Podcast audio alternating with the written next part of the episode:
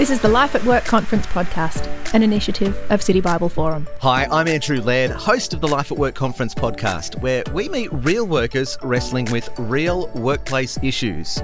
Today, never more open, never more hostile. I think a lot of people who are struggling with the cultural framework at the moment who are not Christian uh, would love some of the Christian fruit without necessarily the Christian roots of the gospel. But I think the church wants to say you can't have one without the other. But let us show you what the fruit looks like, and you might inquire about the roots. My guest today is Australian author, commentator, and pastor Steve McAlpine. I'm Andrew Laird, and this is the Life at Work Conference podcast. Well, it almost goes without saying that the culture towards Christians in Australia has changed radically over the last 10 to 20 years.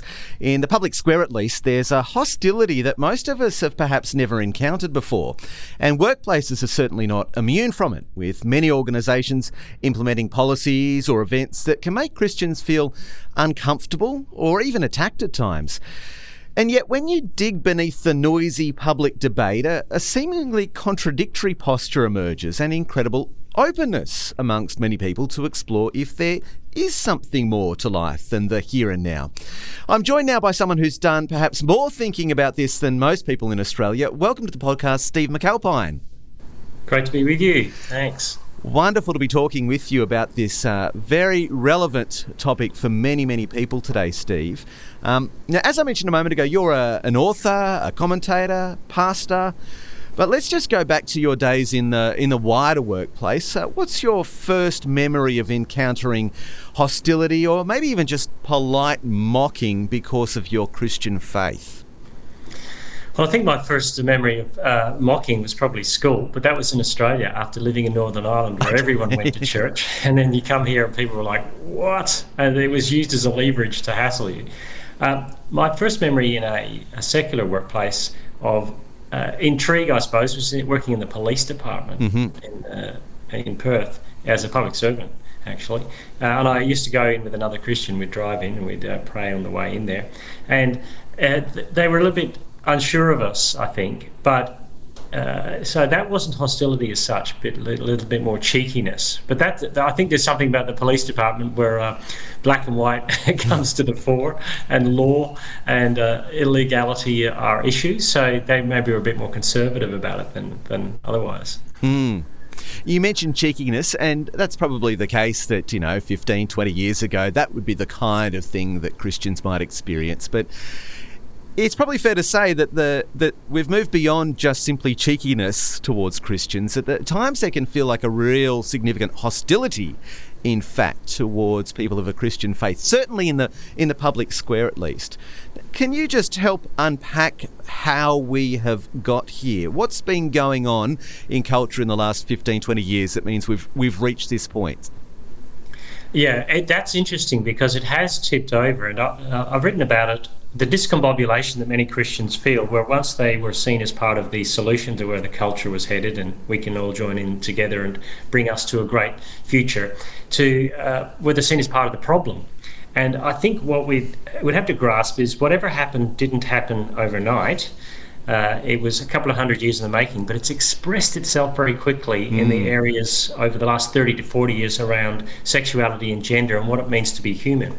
And if you think about the foundation of uh, the university over the last 40 to 50 years in its liberal arts degrees, they were very much pushing that Christianity isn't part of the solution in our culture, but is actually a power play that's part of the problem. Mm. And while those ideas are at university, perhaps they don't fly. But if you're uh, doing a liberal arts degree, you're going to be the culture shaper of the next 30 to 40 years. So we see those ideas coming through media, uh, through pop culture readily now, when before they were a little bit to the side. And the rise of technology has fast tracked those opinions. How's so that? How's that underneath so? that? Yeah, well, I think what happens is for example, an idea would foment somewhere in the elite level maybe 100 years ago, and mm-hmm. it would mm-hmm. take a trickle down time to get to popular opinion. Nowadays, it's a tweet or it's a it's an influencer in Portland who changes gender, who can get to a conversation with your uh, teenager in Wagga mm. tomorrow. so there's, there's, the gap has shrunk between radical idea and general population. At the same time, there's a sense in our cultural frame, even if you're a conservative person who is, uh, you know, ticks all the boxes of what uh, middle class Australia looks like, mm. that the, the primary goal in life is uh, to self express, to be the you you want to be, mm. and to push back against that. And Christianity does push back against that in its in its framework.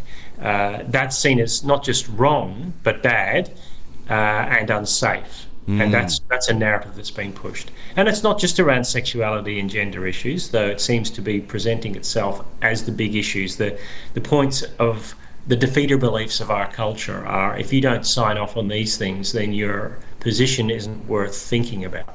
Mm. You say it's not just at those uh, issues of sexuality and gender, although they're the ones that are often come to the fore.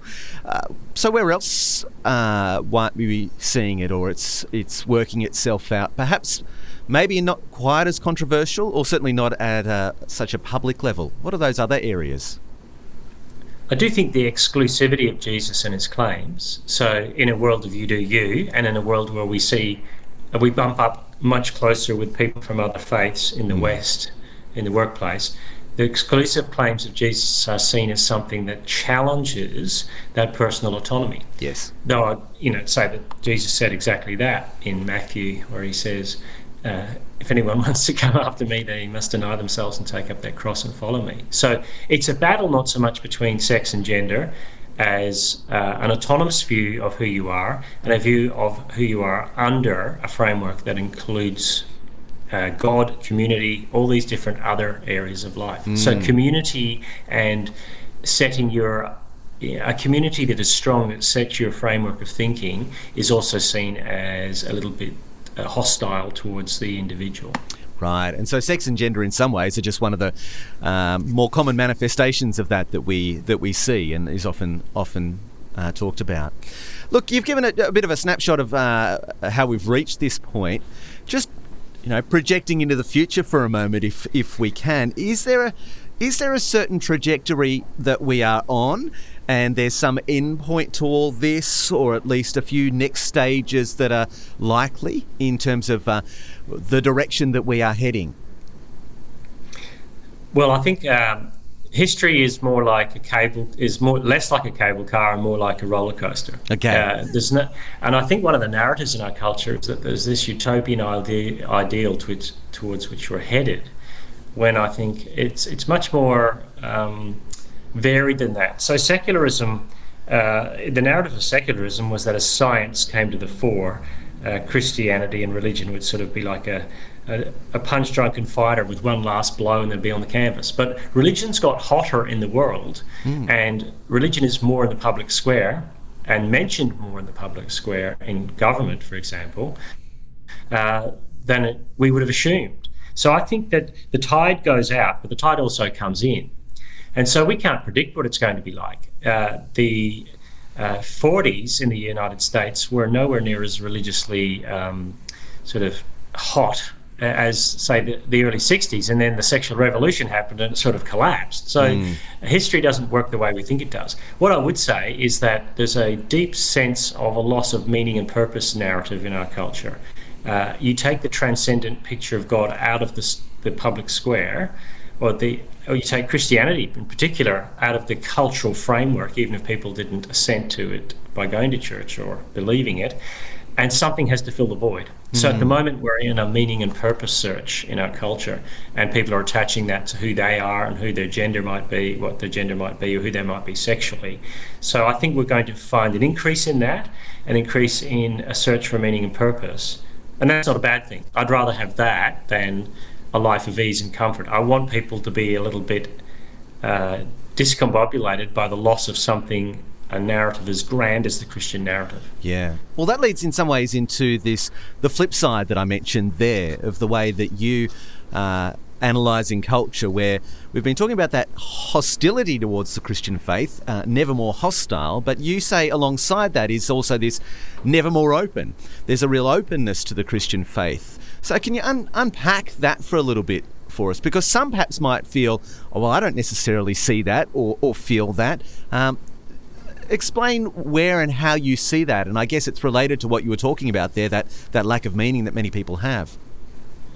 Well, some of it's anecdotal. You'd um, hearing from Christian unions around the universities of Australia. Young people are coming to university having had a, uh, a good upbringing, a great ATAR result, uh, good holidays, uh, good school experiences, but not sure what they're supposed to do with any of that. Mm. where's that going? Why does it even matter?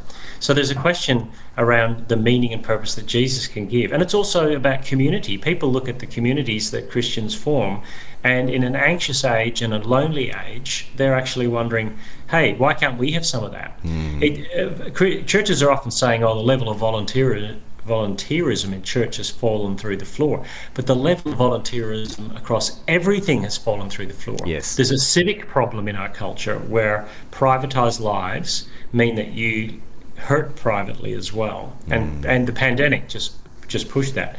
The the um, the recent census data says less and less people are identifying as Christian, but that doesn't mean that less and less people are suddenly not turning up to church and we're there that you know at the last census they were all going to church and praising Jesus and giving money, and suddenly five years later they're going, nah, that's not what happens. It's just that the those who were not going and didn't bother with it suddenly just decided oh, it's a home game to say I'm not not Christian anymore, not, not religious anymore.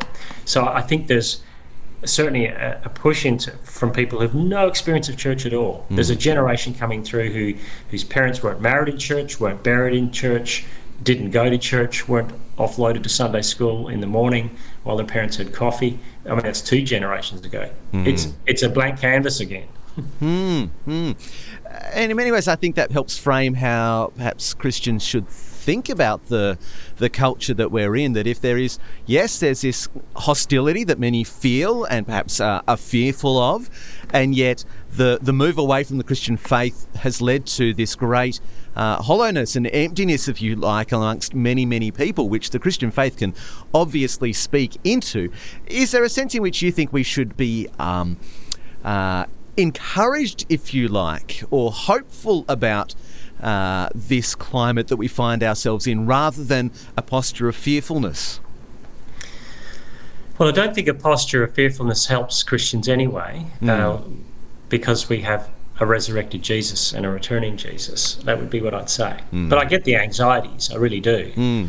Uh, one of the things that's interesting is that I think a lot of people who are struggling with the cultural framework at the moment, who are not Christian, uh, would love some of the Christian fruit without necessarily the Christian roots of the gospel. But right. I think the church wants to say you can't have one without the other, but let us show you what the fruit looks like.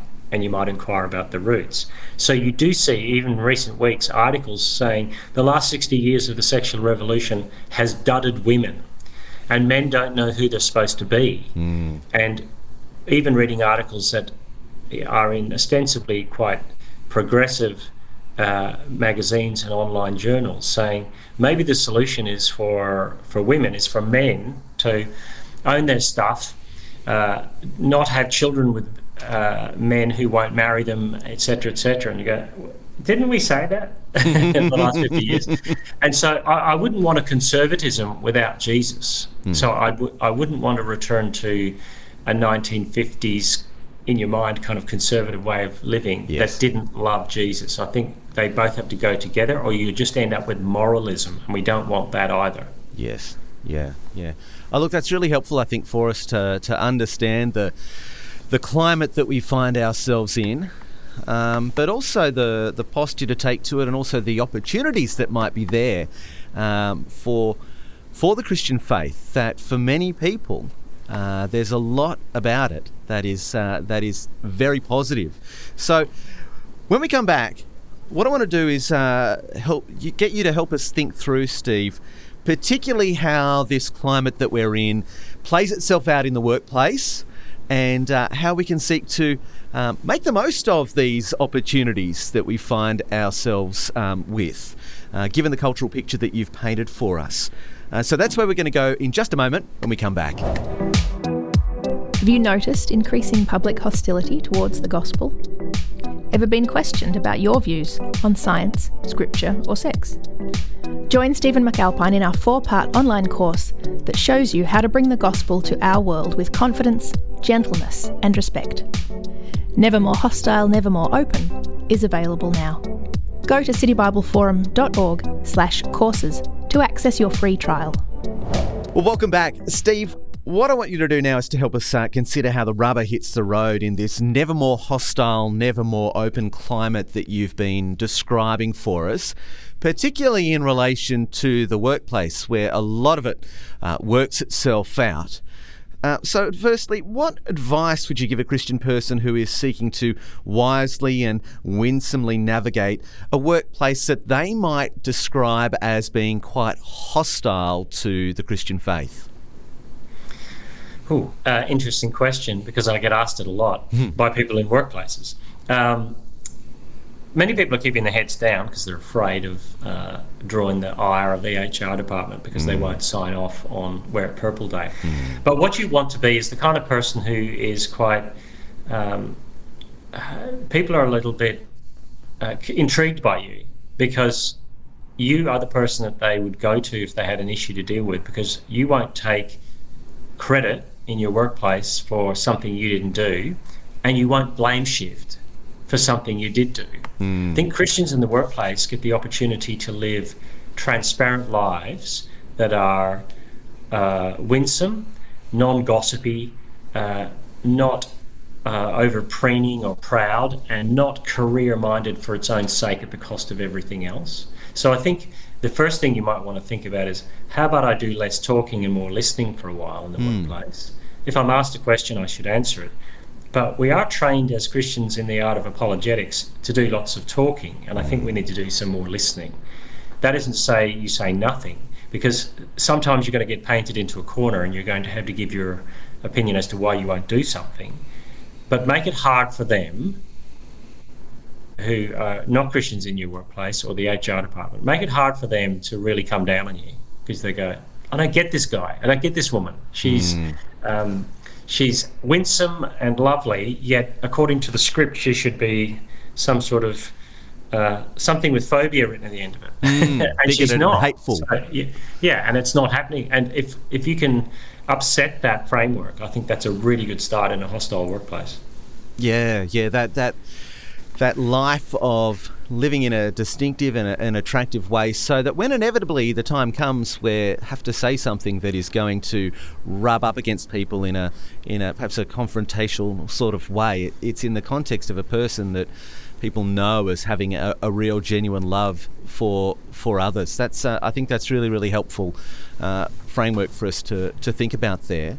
Um, you mentioned before the break the the loneliness, the search for for meaning and purpose that so many people have, and the way in which I guess that provides lots of openings for the Christian faith uh, that we haven't had before. So just uh, speaking to that for a moment in terms of uh, where we might. Uh, lean into that in the workplace where there's a, an openness amongst our colleagues for these sort of things that we've perhaps not seen before. How do we go about broaching that with people, exploring that with people? Yeah, that's an interesting one. Uh, some research has shown that uh, people are refusing to make friends in the workplace anymore. It's just too hard. And uh, pandemics, and people are working from home and taking the opportunity to do it. Mm. But broaching the subject in the workplace is, I think the Christian community, the church, is, as uh, Lesslie Newbigin said, it's the hermeneutic of the gospel. What did and he mean so by that? He meant that if a non Christian looks at the church, they go, oh, that's what that's on about. Uh-huh. I start to understand what this Christianity stuff. I see loving people who aren't always getting on with each other, are able to forgive each other. So, getting people to see more than you, your other non-Christian, your, your other Christian friends, is helpful.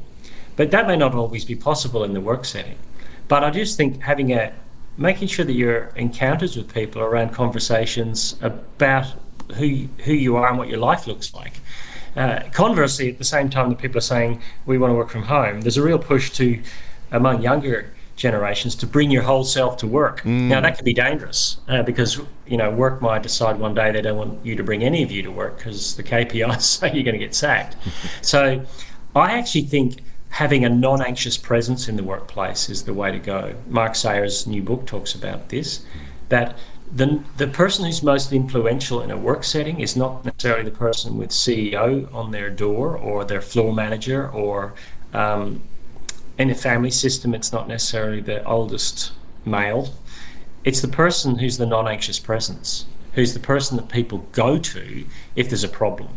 And I think Christians can be that in the workplace and they can acquit themselves well of their job as well as navigating that space to be the person who's trustworthy. Just mm. trustworthiness in, a, an office is a huge issue.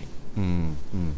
Yeah, that's uh, that's really helpful there, Steve. Um, I think that is a, a, wonderful way for us to think about the kind of person that we can be in the workplace and, and, and with our colleagues, that non anxious presence and that trustworthy person that you describe.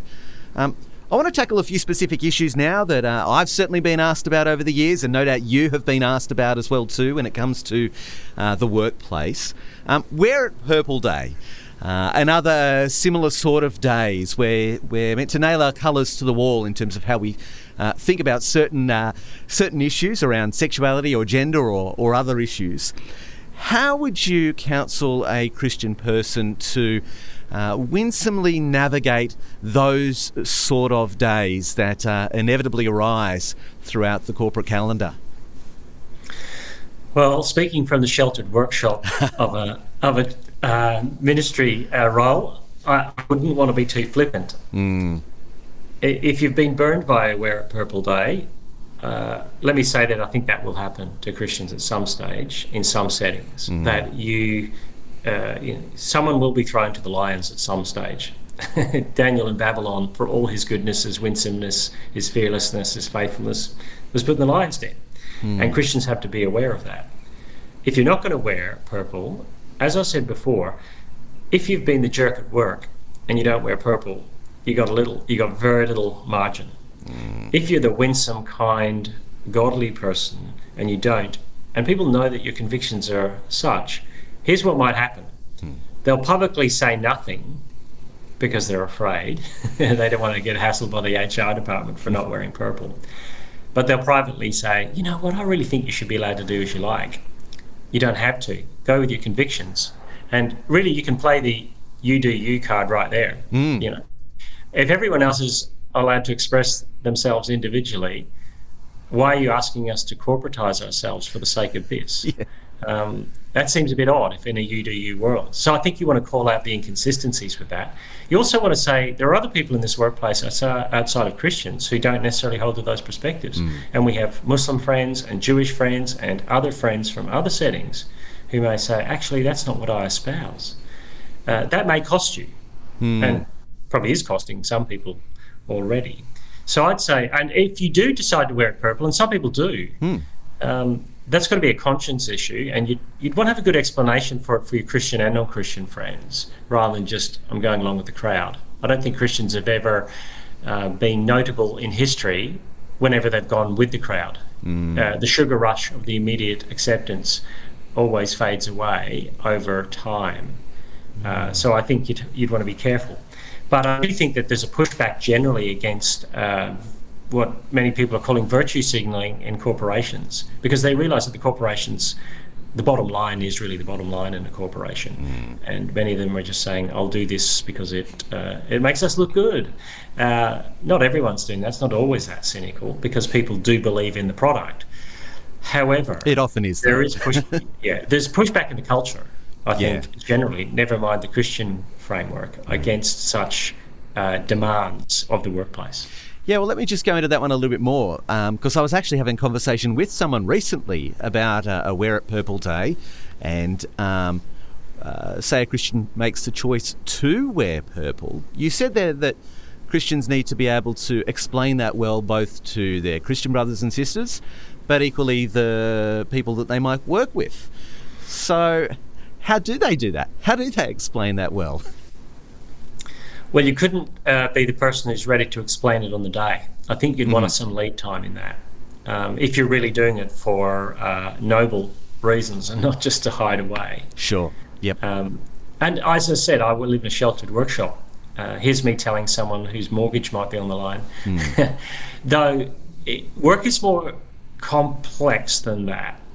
I think what ends up happening is this if you're noted as not a team player in your role, because you won't, mm. uh, you won't get there won't be a religious reason you're sacked. It'll be it's not or not um, promoted. It'll just be not a team player. Yeah. So I think with the if you do want to wear it, you'd want to have a really clear, articulate understanding of why you are, why you affirm people's uh, humanity and dignity without affirming or being proud about lifestyles. Okay. But that's something you you'd have to have built up over the time, I think, before that day actually arrives. Yes, yes, that takes some uh, some explaining to do in the lead up, as you as you say. Yeah. Let me give you another uh, specific scenario. Someone raised this with me uh, over lunch just last week gender pronouns. Um, and so there might be a request in the workplace to put them in an email signature. That was certainly the, this person's case they were sharing with me. Um, or colleagues who might request that you use different ones either of them or um, loved people, ones in their life, children perhaps. So, how should Christians respond when this issue is raised in the workplace? What do we do with gender pronouns? I think it's, uh, you know, black and white answers to grey questions. Um, difficult. I mm. think uh, there's a couple of things that you have to balance the pastoral issue from the um, the truth issue. It's always it's with every issue. It's what's the loving thing to do, what's the truthful thing to do, and what might be the long term loving thing to do for someone who's quite confused about these issues. Uh, I think it's less an issue at the moment in the workplace and more an issue in schools, mm-hmm. where there's a social contagion issue around gender.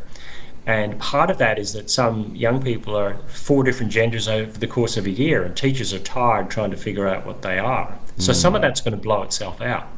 On the flip side, if you worked in a setting where, and th- you know, I know of people that are um, that are long-term trans people who you've never met in their uh, uh, their gender of their if they're a man and they've moved to identifying as a woman uh, and you meet them as a woman, mm. uh, in the sense that they are presenting as a woman, and you've never not known them that way, it's very hard to say he. Mm. Especially, you know, I can think of a, a well-known Australian journalist uh, who is the same. It's like I've never known of that person not to be who they are as a woman. Mm. So it'd be very hard to think of them as a man. Very complex times. The question is interesting, isn't it? Because names got changed all the time. Uh, for Daniel, she, uh, Daniel and his friends in Babylon, their mm. names were changed to reflect the zeitgeist and the times and the and the Babylonian framework of life, and that would have been a tension for them, because mm. the king might say, "When you're in my presence, you don't call yourself Daniel." we call you Daniel because it's in the Bible, but his other name, mm. and Shadrach, Meshach, and Abednego, the same. So these are complex issues. And I, I wouldn't want to um, make a hard and fast rule. My own personal opinion is that I would find it hard to use uh, pronouns of someone I didn't believe was of that gender because I've also got a liberty of conscience issue as well. Yeah. What we're struggling with at the moment is an era of competing rights and which one has more cultural cachet than the others. Has a uh, a right to my religious framework of what humans are made like, which isn't just a religious framework, I actually believe it's a natural framework, mm. versus my gendered identity of what I believe is right. Though we're, all the struggles we're dealing with in the cultural framework at the moment are around competing rights. Mm. Mm. Yeah, and what you've said just there as well too, in terms of you know the, these are not black and white issues where there's a one size fits all answer for the Christian person. If they if they do this, they're sinning. If they don't do that, uh, they're not sinning. it's not that kind of category, is this? I don't think it is. Some people are going to argue that it is, and will say that I'm going down the wrong path here. I don't think it is. A clinical psychologist who has a trans person coming to their practice, if, if the clinical psychologist is Christian, invariably they'll use the pronouns in that setting. As that the person requests. Exactly. Hmm, hmm. Yeah, and that seems common from hmm. what I can understand. Yeah, yeah. No, that's helpful, uh, and it speaks to obviously the importance of uh, the wisdom that we need, not only our own wisdom, but the wisdom of the wider uh, Christian community. Let me just bring up one final scenario uh, to you. This one maybe is a little bit easier to work through. Um, D&I policies in the workplace. Um, and perhaps as a workplace that's got a, a broad suite of uh, diversity and inclusion going on, but religion's not represented in that mix. Now, how do you see this perhaps as presenting as an opportunity rather than a threat for Christians? And how might a Christian be able to navigate this in a really positive way? Well, I think it's worth addressing at the start with the HR department saying um, uh, globally, uh, religious discrimination is a massive issue. Mm. Uh, you need to, you know, uh, do some research on that HR department, and it is also, according to the UN, a huge issue of rights. Mm. And in the and you want to live in such a way that you show that your religion isn't private. There's no point living a privatized Christian life and then coming on the week before Wear It Purple Day and going, forget it. Mm. You got to say Christianity isn't something the, the difference for people uh, at the moment is that people say that sex and gender is embedded in who you are and religions is something you take on. But that's a very Western way of looking at religion. The average person in an Eastern setting, the average Muslim doesn't think that Islam for them is something they just decide to take on. Mm. Independent of who they are, it's embedded in themselves and in their culture, their community, and their way of seeing the world. It's a social imaginary. Our secular world doesn't see it that way and also doesn't see that its own way of looking at the world is a perspective. Mm. So there might be some long term education to go on there, as well as saying to the HR department, it's worth thinking about religious discrimination, not just for me, but we have three engineers from India who are mm. Sikhs, and we have a, a young Chinese Uyghur Muslim. Mm. are you thinking about those people? yeah, yeah. And I, I, all of a sudden, people get a bit nervous. I think when they go, "Oh, I might have overlooked that." So you don't have to be um, confrontational, but you might want to have a conversation about it. Hmm. Hmm. Oh, that's really that's really very helpful, and uh, I think you and I both know n- numerous stories of where Christians have, have navigated that really uh, wisely and winsomely, and it's led to great opportunities for uh, them to be public about their Christian faith and any gathering of Christians that might be associated with that with that workplace. Steve, just one final thing to ask you, and that is, um, I just love to hear any experiences that you might be able to share that you've had that where, in spite of this uh, public hostility, personally you have encountered incredible openness from people to the Christian faith. So perhaps any stories or a particular story you could leave us with to encourage us from your own experience. Well, this one does go back to probably when it was less hostile, uh, just because of, and once again, working in the police department. Mm. And my friend and I would drive in every day, and it was quite a hotbed of licentiousness in the, in the department we were in. That's such a lots shock. Of yeah, such a shock. Yeah, lots of adultery, lots of mm. scorn, lots of um, silverbacks, you know, trying to uh, dominate the place, and some bad things happened. And there was one very brassy, loud girl who we, we really liked, she was she was out there.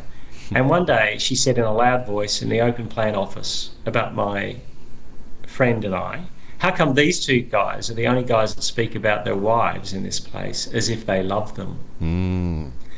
And the pall of silence that descended on the office, and it wasn't like we were anything amazing. Mm. It's just that we got we are going to be godly in every situation. And she she saw that and saw a difference, I think. And I, I made it my point to speak to all the waifs and strays in that office, and mm. to the point where there was one man who ended up working there. I didn't want to be there. I was an older man nearing retirement in a public service low role. And he never spoke, mm. never spoke to anyone. And he just shuffled off to do the mail every day with another group of people. And one of the police officers put a bet with me that I wouldn't be able to get him to speak and have a conversation. We came back from doing the mail that day, chatting away about life and where mm. we're at. And mm. it was just, I love this guy while everyone else scorns him. And see, and people were amazed. Wow, I've never seen him so, in you know, bright. I said, well, the workplace is you bring Jesus to the workplace, right? Yeah. And he makes a difference there. Yeah.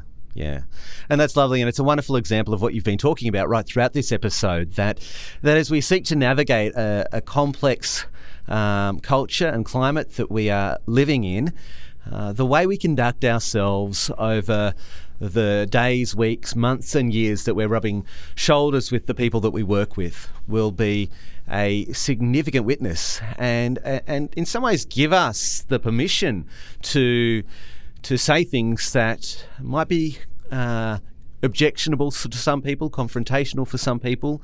Um, but if it comes from that context of a person who's been known as someone who loves, um, it, makes a massive, massive difference. So, Steve, thank you so much for joining us, sharing your wisdom, your uh, experience in trying to navigate what is a very complex climate, uh, especially in relation to the workplace. Thank you so much.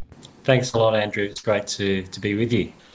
Well, in our next episode, we're going to be joined by company director and former senior executive Graham Hooper. Now, Graham's had an extensive global career, having lived in six countries and worked in another 20.